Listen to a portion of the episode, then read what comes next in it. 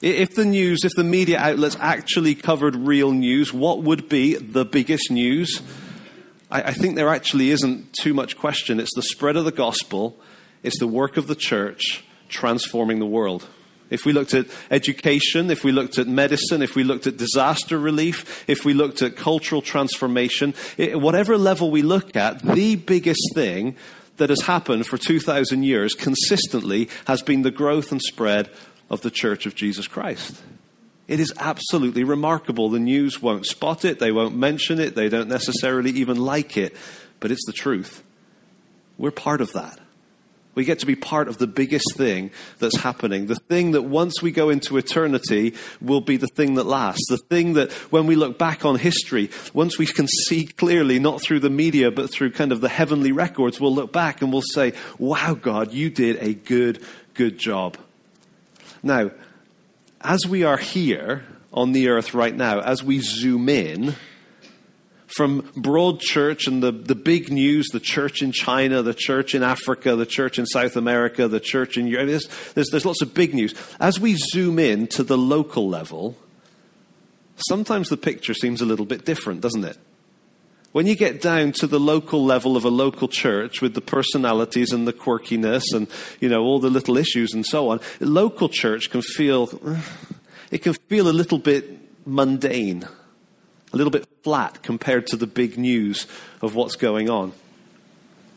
And as we're going into this season as a church, thinking about transitioning from what we've called the startup team, that is the group of people who, who said, we will get this church going, but we do not want to self-appoint. We've got to transition to a state where we can, as a church, say, okay, we have recognized who the leaders are, and we are happy with who the leaders are. Moving forward, they're not self-appointed, they're church-recognized, and church leader recognized as well. We've got an accountability group, we're going to watch the process. So so that's kind of where we are. We're, we're in this transition phase, and the danger with that is that our eyes can be dragged down into the kind of the muddy stuff of church life.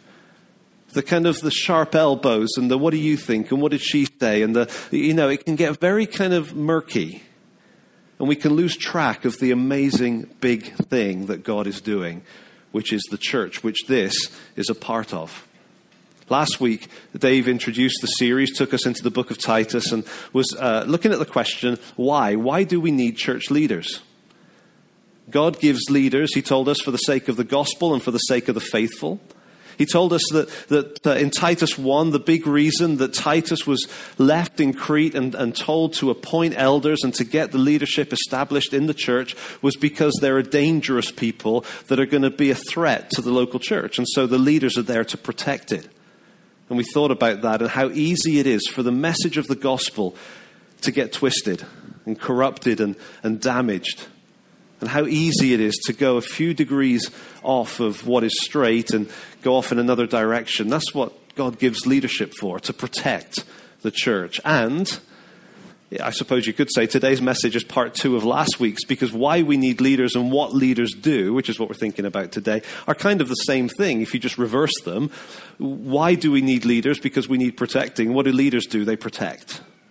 We're going to think about Uh, five things that we think summarized the New Testament's teaching on the roles of church leaders. They're in the, the church handbook. We're going to probably get them to you on a piece of paper next week. It's kind of straightforward. There's no surprises. Feed, lead, care, protect, equip. That's what leaders do. And so as we go through the message today, we're going to be thinking about what it is that leaders do, in a sense, at one level, to, to be saying to ourselves, okay, so who's doing these things? Who are the people that are showing uh, themselves kind of uh, to have the inclination to do these things?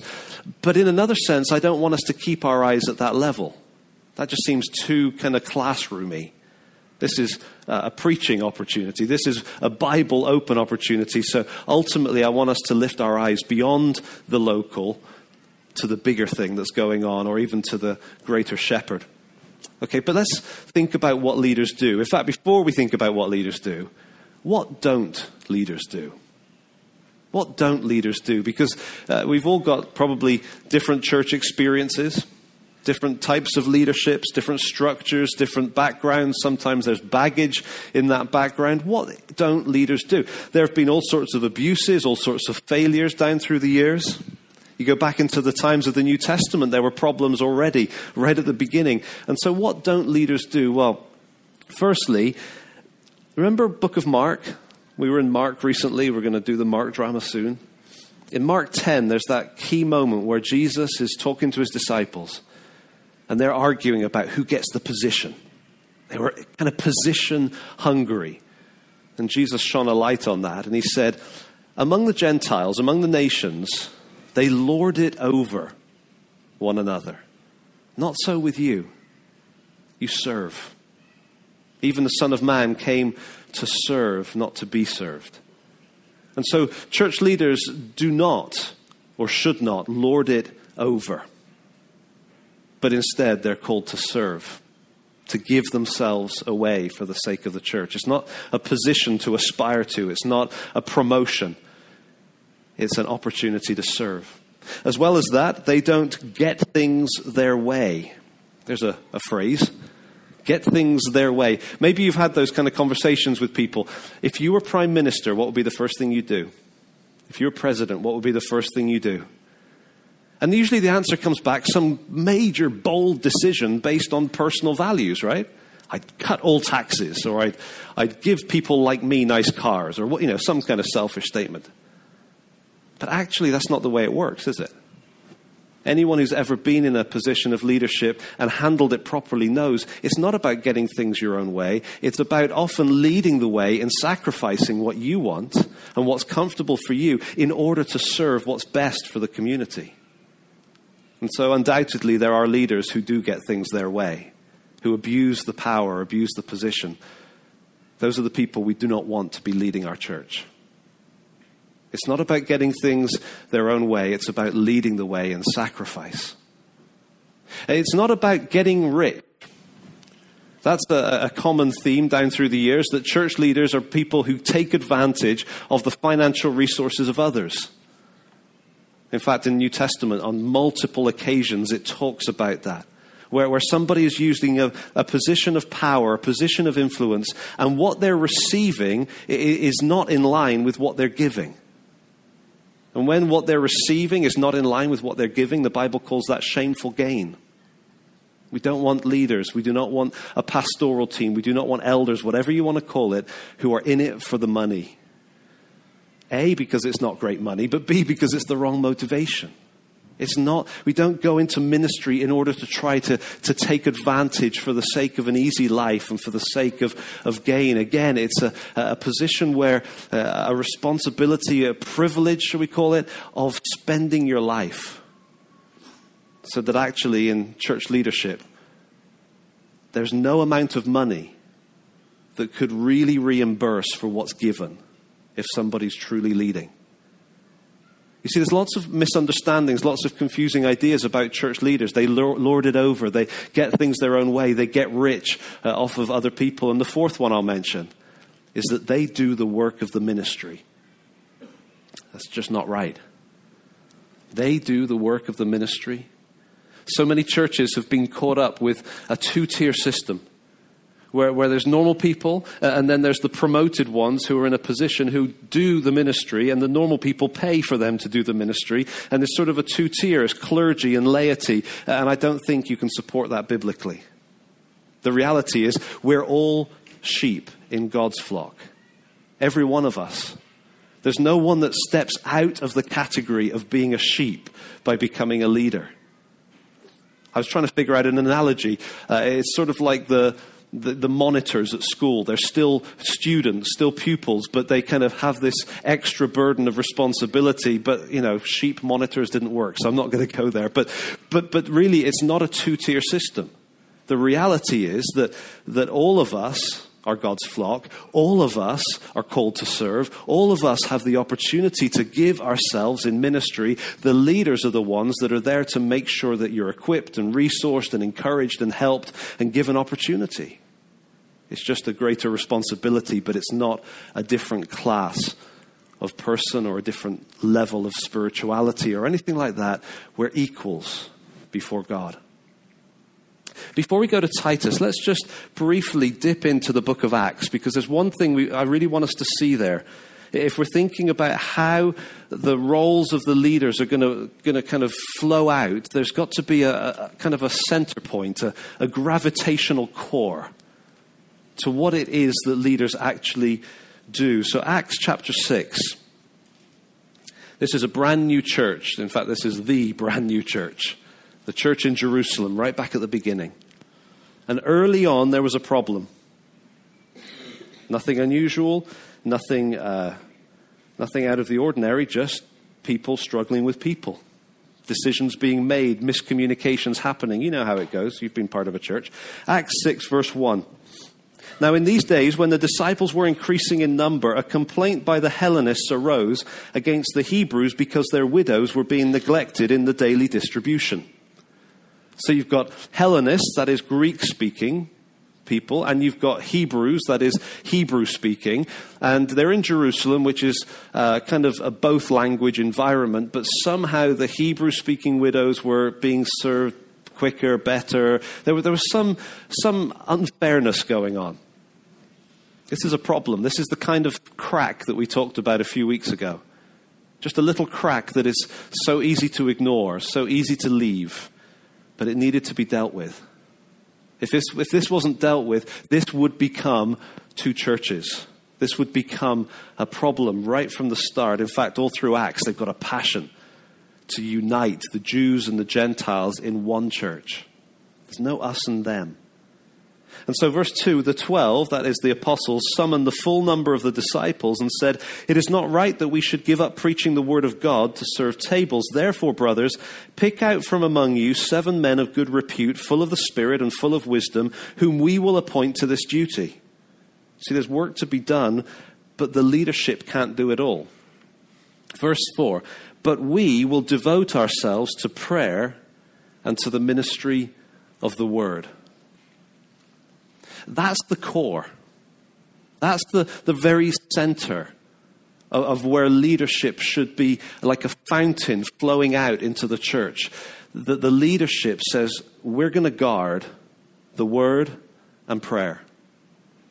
Other things are going to happen. We're going to be involved in other things. But really, we've got to protect the ministry of the word and prayer, because it's going to be so easy to drift from that. I think the startup team would all agree with me that it's very easy to drift from that. It's very easy to get caught up in in, in issues and in pastoral issues and in, in management issues and in leadership issues. And, and there's all these things that, that are going on, and we're still trying to learn how to do that and how to, to, to kind of manage our own leadership, if you like. And I, I just put my hands in the air and, and say that corporately, as a three, as a four, we've probably not prayed anywhere near as much as we should have. We're still trying to figure it out. How, how do we really guard that prayer together? Praying on our own, of course, I'm sure, but but praying together when there's a, a to-do list that's always bigger, and every time we look at it, it's longer, and every... You see, it's, it's not easy, but we've got to guard that. That's got to be the center, to have a leadership that say, you know what? The most important thing here is the connection between us and God that can then spill outwards, because we want everybody else ultimately to have connection between them and God. And so how are we going to lead the way if we don't? It's critical to have that prayer, ministry of the word at the center.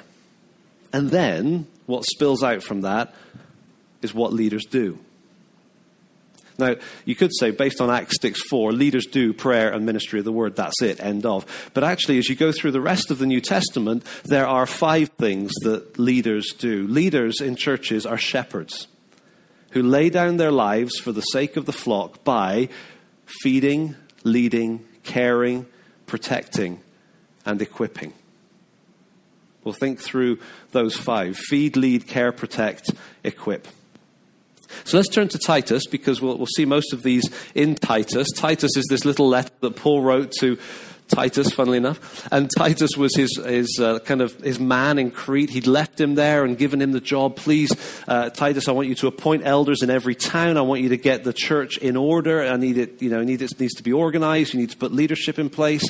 Uh, and so Titus was right on the cusp of what we're talking about here. And so this letter is really fresh and relevant to us. And, and as Paul wrote to Titus, he said to him, uh, Titus, here are the things that, that you need to, to be aware of. Here are the things you need to influence. Here are the things that need to be put in place. And, and Titus is really three chapters, three sections. First section, chapter one, you need to appoint elders. Appoint elders, qualified people. We're going to think about that next week. And then in verse ten, he gives the reason why. For there are many rebellious, and so on, these problem people that are going to attack the church. You need to appoint elders. Second chapter, he says, right, I want you to teach the people in the church, different age groups, older men, older women, younger women, younger men, slaves. I want you to teach them how the gospel works out in their lives. And then verse eleven, for, here's the reason. The grace of God has appeared and it transforms lives. And then in chapter three, he says, I want you to teach them, remind them of how to relate to the authorities and to the community around, to the culture. And then in verse three, he gives the reason why. For we too were once like that, but now by the Spirit we've been changed. And so three times, instruction and then a reason why, instruction, then a reason why, instruction, then a reason why. It's really straightforward, simple little letter in lots of ways. And in it we find hints at the elements of what it means to be in leadership. What does it involve? So first of all, to feed. Drop into to chapter one, verse nine. This is uh, in, in reference to uh, the elders, the elder qualifications. We're going to come back to it next week. But the final verse of that section, talking about uh, a qualified elder, he says he must hold firm to the trustworthy word as taught, so that he may be able to give instruction in sound doctrine and also to rebuke those who contradict it. Drop down to chapter two, verse one. But as for you, teach what accords with sound doctrine. End of the chapter, verse fifteen.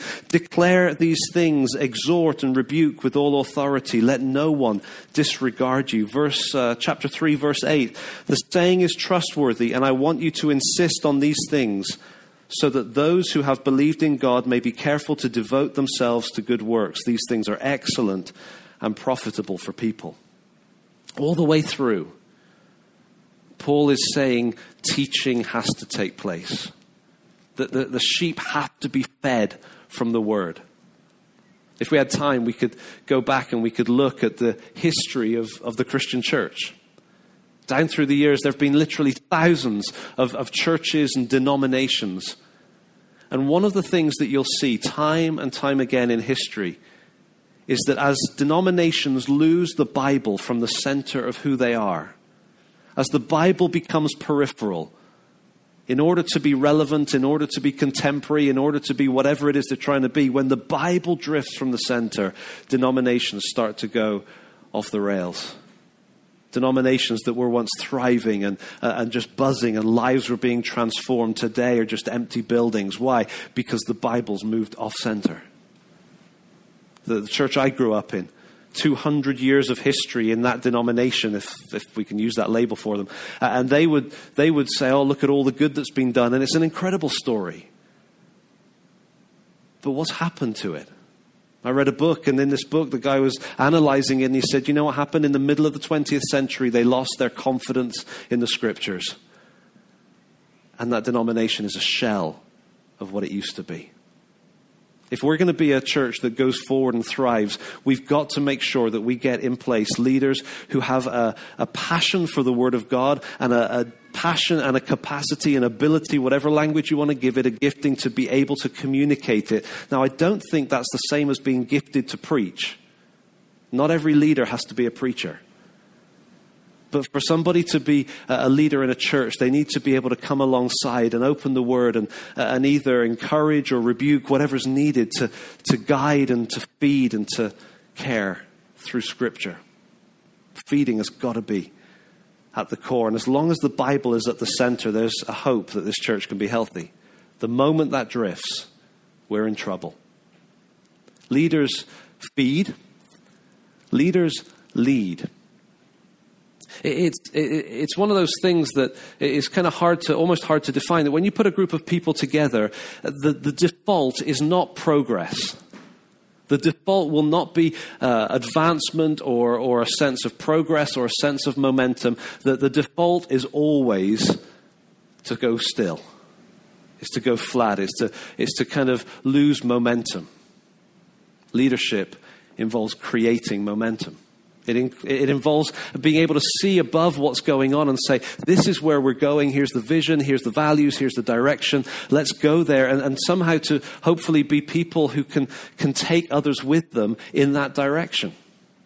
I would say, looking back at the first year of, of Trinity Chippenham as a startup team, we made a lot of mistakes. We did a lot of things wrong. But one thing we learned was that leadership involves creating and recreating and recreating momentum. Because the moment we relax, things stop. Leaders lead. Now, in Titus, Paul gives Titus a specific little moment where he references leadership. And I think it's uh, it's worth noticing because it's not simply talking about going somewhere. It's talking about how to influence lives. And it's, it's fascinating what he says. In chapter two, verse six through to verse eight, he's speaking to Titus in reference to the younger men. And he says, likewise, urge the younger men to be self-controlled. Show yourself in all respects to be a model of good works. And in your teachings, show integrity, dignity, and sound speech that cannot be condemned, so that an opponent may be put to shame, having nothing evil to say about us. Two, two things to add to the concept of leadership from these three verses. Number one, it's a whole of life thing. It's not simply standing up at one moment in time and saying, hey, we're going there. Leadership is a whole of life thing where, where it's the example of your life that really uh, motivates and draws others to trust. And Paul's telling Titus, you, you've got to have an integrity about your life and your speech and your teaching. It's got to all fit together. It's got to hold together. Otherwise, you're not going to be able to influence. As you look back over your, your life, different churches, different situations, are there leaders that come to mind who had that kind of integrity? Real uh, love for God and integrity in their own life, and, uh, and somehow they may have had other strengths and weaknesses, but it, something about that, that that just made you trust them. Give thanks to God for people like that. They're such a gift. We need people like that. People that lead out of the overflow of who they are. And let's not miss what Paul says in verse eight. Speech, sound speech that cannot be condemned, so that an opponent. It's like he's assuming that there are going to be opponents opposing the leader, opposing the believers. It's true for all of us that we have an opponent, an enemy against us. But somehow when you get put into a position of recognized leadership, you put your head above the parapet, you start getting shot. I remember as a as a teen being incredibly shy, thinking the last thing I ever want to do in my life is to be a preacher. There's just absolutely no way. I had lots of other plans. That wasn't one of them. And then God kind of turned that around, and I, I developed a passion for it, and I was excited about it. What I didn't realize was that the moment you start preaching, you start becoming people's roast lunch. You preach, then you go home and everyone else is talking about you or ignoring you. Either way, it's awkward. Leadership is even worse. Every decision scrutinized. People who don't know everything criticized. It's going to be tough. Being a leader means getting shot at. It's difficult. It's draining. I understand why a lot of people in pastoral leadership burn out. Partly because of loneliness. Because who can you trust? Who can you talk to? Everywhere you turn, it feels like you're being shot. It's a very difficult position to be in. Let's be praying even now for whoever the leadership team are in the future here, beyond September, that God would protect them, that they would be uh, somehow guarded from unnecessary uh, friendly fire. I remember when I was um, uh, almost a teenager, twenty, twenty-one, I was working on the uh, O M ship. In, in O M, we had uh, some missionary organization, and, and I was working in the book department, literature kind of sales, and, and there was two two shifts. and that the two shifts were, were exact opposites of each other in terms of their leadership. There was there was Team A and there was Team B. Team A was led by a high-flying, high-achieving, driven leader. In terms of sales figures, in terms of productivity, in, in terms of kind of getting the work done, no one had ever come close to this leader and the team around them. And then there was Team B. The leader of Team B was in his thirties, which is quite old on the ship, actually. He, he was the most Christ-like, still is probably the most Christ-like man I've ever met. I, I just instantly respected him. He, he I, I knew him for three months almost twenty years ago, and his influence is still uh, moving me today. And and so he was the, the team leader in Team B, and uh, he had a couple working with him who were kind of similar and caring and, and so on. And, uh, and the two teams couldn't have been different. And I was in the position of kind of having to choose which team do I go on. I wasn't a leader at all. I was just kind of a cashier or something. And I was looking at the two teams, and, and, and the Team A were pressuring, saying, come on, come join us. We can be better. We can do more. We can be a success. And Team B had this guy on who I respected, because of his life, because of his love for Jesus, because he cared, because he was in the Word. But everything about him just made me say, I don't even need to think about it. I, I, I'm not desperate to be on Team A with all of its record-breaking success. I'm prepared to follow that guy wherever he goes, because he was a leader in the Christian sense, not a leader in the impressive sense, a leader in the Christ-like sense. Thank God for people like that. Pray that there will be people like that here, because we need leaders who will lead out of the overflow of their own lives, prepared to take the shots that come against them, and prepared to move us forward, making decisions, doing things that may not be universally popular, but may be right. Feed, lead, and then care and protect. Care and protect, to me, are kind of like twin twin uh, roles, if you like. Let's say that this is me, okay? This is this is me. I'm just a normal sheep, and I need both care and protection. Care, I think, is where somebody else comes to me and cares for me. There's kind of a, a gentleness to that, right? There, there's kind of a uh, how are you doing? And really listening and not interrupting and, and, and, and hearing my heart and finding out where I'm at and, and hearing me and listening to me and caring for me and encouraging me and, uh, and all the things that go into feeding. That is what I need. I need that. I value that in leaders. I, I recognize that when I see it in others, people who, who will care for my heart and my soul. We, we need that, don't we? And we need to be protected. And protection is where I think that leader turns around and, if necessary, can be very strong to keep away from me a threat. We need that kind of leadership too. Leaders that are prepared to do the awkward thing in order to guard the flock.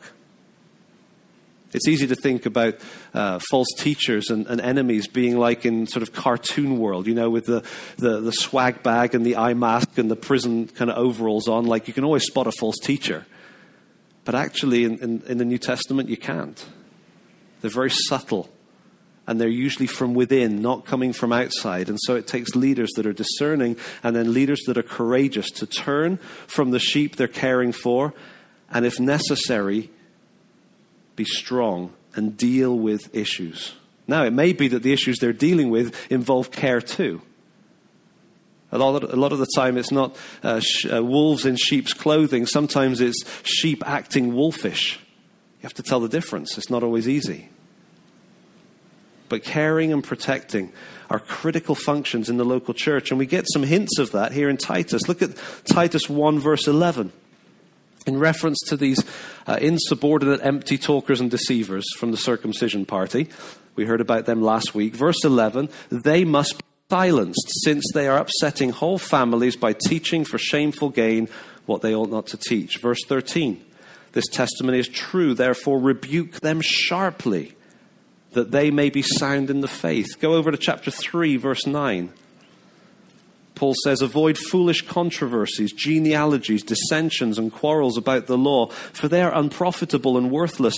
As for a person who stirs up division, after warning him once and then twice, have nothing more to do with him, knowing that such a person is warped and sinful.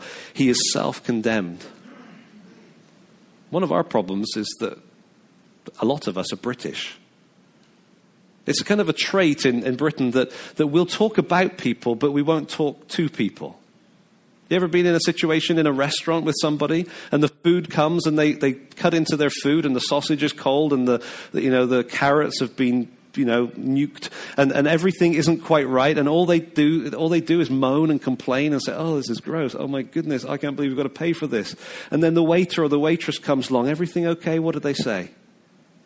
Yeah, fine, thanks. Thanks. Yeah, fine. And you think, well, what are you on about? It's not fine.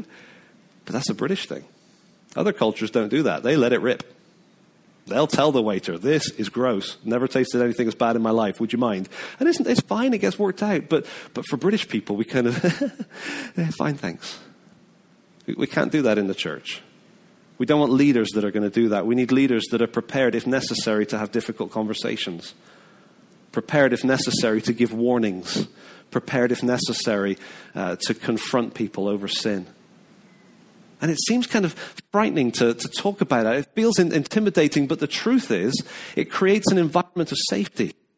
It creates an environment where you feel safe to know that if, if other people are, are sinning and, and creating a problem, it will be dealt with. And if you yourself start sinning, you will be pursued. I want to be part of a church where I will be pursued if there's sin in my life that needs to be dealt with. Because, to be honest, I just don't feel safe if everyone is just going to be polite. Leaders feed and lead, they care and protect, and they equip. Now, equipping isn't so much a, a role for uh, the shepherding analogy, but it, it's definitely a role that's biblical. Just look, think about what's happening in Titus. Paul, the apostle, has mentored and trained Titus. Traveled with him, he's brought him along, he, he's sent him off on, on missions. He was in Corinth for a while, he's he's worked with him, now he's left him in Crete for this important role, and he's supporting him from a distance. And what's he telling Titus to do? Titus, appoint leaders and teach them this. Presumably so the leaders can then pass that on and equip others. The, the very existence of Titus is an affirmation of the need for equipping. Too many churches in too many places for too long have been putting all the burden of ministry on one or a few people. It's not possible. It's not possible for this church to be what God wants it to be if we have a, a team of people who do the ministry, no matter how big that team is, if everybody else is just watching. Because everyone has gifts. Everyone has things to offer. If your gift is hospitality, give hospitality with all your strength. If your gift is encouragement, give encouragement with everything you've got. If you're a, a teacher, a servant, whatever the gifting might be, you, you need to, to find it. We want to help you find it, and we need to give and participate. And the, the life groups are an environment for that. Free to Connect is an environment for that. Sundays are an environment for that. We saw it kind of demonstrated up front, people giving themselves away in order to make church work. It takes a leadership to equip a church, to bring a church to the place of health where everybody's serving as God intended them to. So what do leaders do? Well, they feed, they lead, they care, they protect, they equip. That's what we need to be looking for.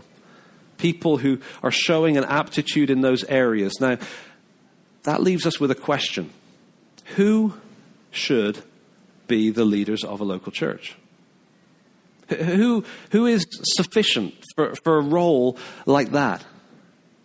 It's two answers. The first answer is what we're going to look at next week, that the Bible does give us clear instruction on, on qualifications, and they are qualifications to do not with gifting or, or anything else. They're to do with mature Christian character. Okay, and so the qualifications are looking for mature Christian character. It's not a standard of perfection, as Dave is going to explain, but it's a standard of, of maturity that allows the person to, to have a, a, a kind of an overflow in their life where they can serve the family of the church as well as their own family. And so that's the first answer. Who should be leaders? People who are qualified. If you look around, if you visit churches, if you get to know situations, you will never find a healthy church with an unqualified leadership. You will never find an unhealthy church in the ultimate sense with a very qualified leadership. I've visited a lot of churches. I've been a part of a lot of churches. I've had the privilege of being in churches with healthy leadership, and I've been thankful for those men who've been over me, because it's been such a privilege to be part of that. Our sending church back in the States that, that we're still sort of accountable to, I'm, I praise God for those men because they're qualified, and therefore I feel shepherded. That's critical. So who is sufficient? Those who are qualified, and we'll think about that next week. But secondly, the second answer to that question, who is qualified, really? Who, who is capable of doing the, the work of a shepherd leader? And the answer actually is nobody. Nobody can do it all. Nobody can have everything in place and be the perfect church leader. Because here's the fact we've got to remember. The church may have some under-shepherds, but the church has only one shepherd, and that is Christ. And I was pondering that. I was thinking about that, thinking, okay, let's finish the message, not looking at each other and thinking about ourselves. Let's finish the message looking at Christ. And, uh, and, and it's interesting to me that it's easy for us to think of Jesus the shepherd past and Jesus the shepherd future. Jesus the shepherd past, John chapter ten, I am the good shepherd, the good shepherd lays down his life for the sheep, and so on. We look back two thousand years to a shepherd who died on a cross for us, and we praise God for Jesus, right? And then we come to the end of, of Hebrews, certainly the end of First Peter, and it talks about the great shepherd, the chief shepherd, and when he appears, and that's future. And so we look back on the good shepherd who died laying down his life for the sheep, and we look forward to the return of that chief shepherd who will bring this age to a close. But what about Jesus the shepherd today? The reality is, and we've got to be gripped by this for this next few months, for the rest of the life of this church, we've got to always remember this. We have one shepherd, and that is Christ, and he shepherds us today. Not just in the past, not just in the future. Today, he ever lives to intercede for us. He prays for us today.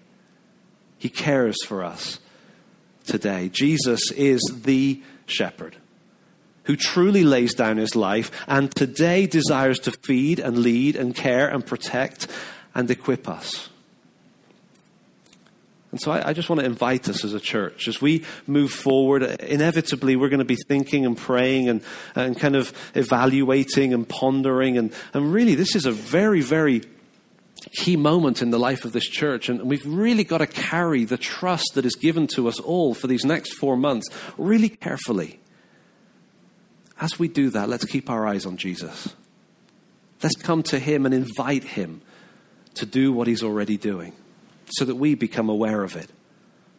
Come to him and say, Lord Jesus, as I open your word in the morning, as we spend time in your word in life group, whatever the circumstance, Lord Jesus, would you feed me? Would you feed us? We need you to feed us. Some of us are struggling. Some of us are not in a good place spiritually. Jesus, feed us, please. Sustain us, nourish us. You're the shepherd. Would you feed? Jesus, would you lead us? As we as a church go through these next few months, Jesus, please, you're the shepherd. You're the one that's in charge, and we don't always see it, and you don't kind of phone us and give us a message that's direct and obvious, and sometimes we'd love that, but, but we just want to tell you we trust you, that you're the one that's building your church. And that we don't need to be fearful or stressed in the midst of what's happening. As we look to you, we can pray with confidence that you will lead us forward and that the church will be safe because it's in your hands. Jesus, would you care for, for me and for us and, and for my brother and for my sister who I know are having a tough time? Would you, would you by your Spirit care in tangible, specific, spiritual, uh, life-changing ways? And, and would you protect us? Because we are vulnerable, and Jesus, you're our shepherd, and we need you to protect us from, from wolves in sheep's clothing, from bombs from the outside, from friendly fire within. Jesus, please protect us. And Jesus, would you equip us too? We don't really know what you've created us to be and to do, but we, we want to give our lives for the sake of what you've given your life for. The church, for your Father, for you. We, we love you. We want to serve you. Would you equip me? Equip us to be the people we need to be. Would you equip the men that are going to be the leadership team going forward for this church? Would you equip the men who are almost the leadership team for this church? Because that could be really tough for some. Would you equip them for what's gonna, what it's going to take to handle that with grace? Would you equip us all? Take us forward. Jesus is the shepherd, which means this church is in safe hands. Let's be sure to keep our eyes on him as we move forward.